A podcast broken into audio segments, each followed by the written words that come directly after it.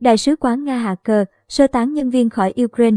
Một phóng viên hãng thông tấn TASS cho biết quốc kỳ Nga đã được hạ xuống tại đại sứ quán ở Ukraine. Trước đó, Đại sứ quán Nga xác nhận với TASS rằng việc sơ tán các nhân viên đã bắt đầu được tiến hành tại tất cả các cơ quan đại diện ngoại giao của Nga tại Ukraine. Đại sứ quán tại thủ đô Kiev hiện đang được bảo vệ nghiêm ngặt. Các nhà báo đang đứng tập trung quanh tòa nhà này nhưng không ghi nhận bất cứ động thái gì. Đại diện đại sứ quán cũng không nhận điện thoại. Quốc kỳ Nga hiện đã được hạ xuống tại đại sứ quán và ba tổng lãnh sự quán ở Vip, Odessa và Kharkov. Ngày 22 tháng 2, Bộ Ngoại giao Nga cho biết Moscow đang chuẩn bị rút các nhân viên ngoại giao khỏi Ukraine với lý do Kiev không tuân thủ các nghĩa vụ quốc tế về việc đảm bảo an ninh cho những người này.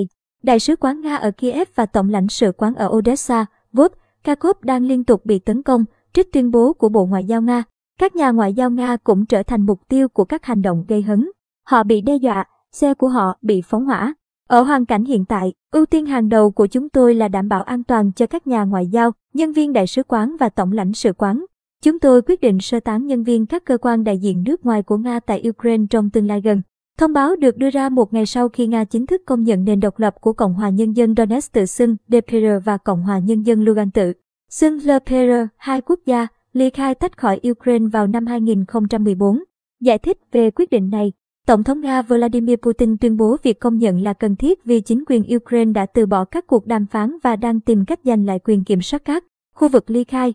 Kiev phủ nhận cáo buộc này, đồng thời khẳng định các cuộc tấn công ở đường ranh giới là do chính phe ly khai dàn dựng.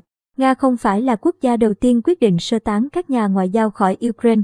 Hôm thứ ngày 22 tháng 2, hãng tin Bloomberg đưa tin các nhân viên ngoại giao Mỹ sẽ tạm thời được chuyển đến Ba Lan.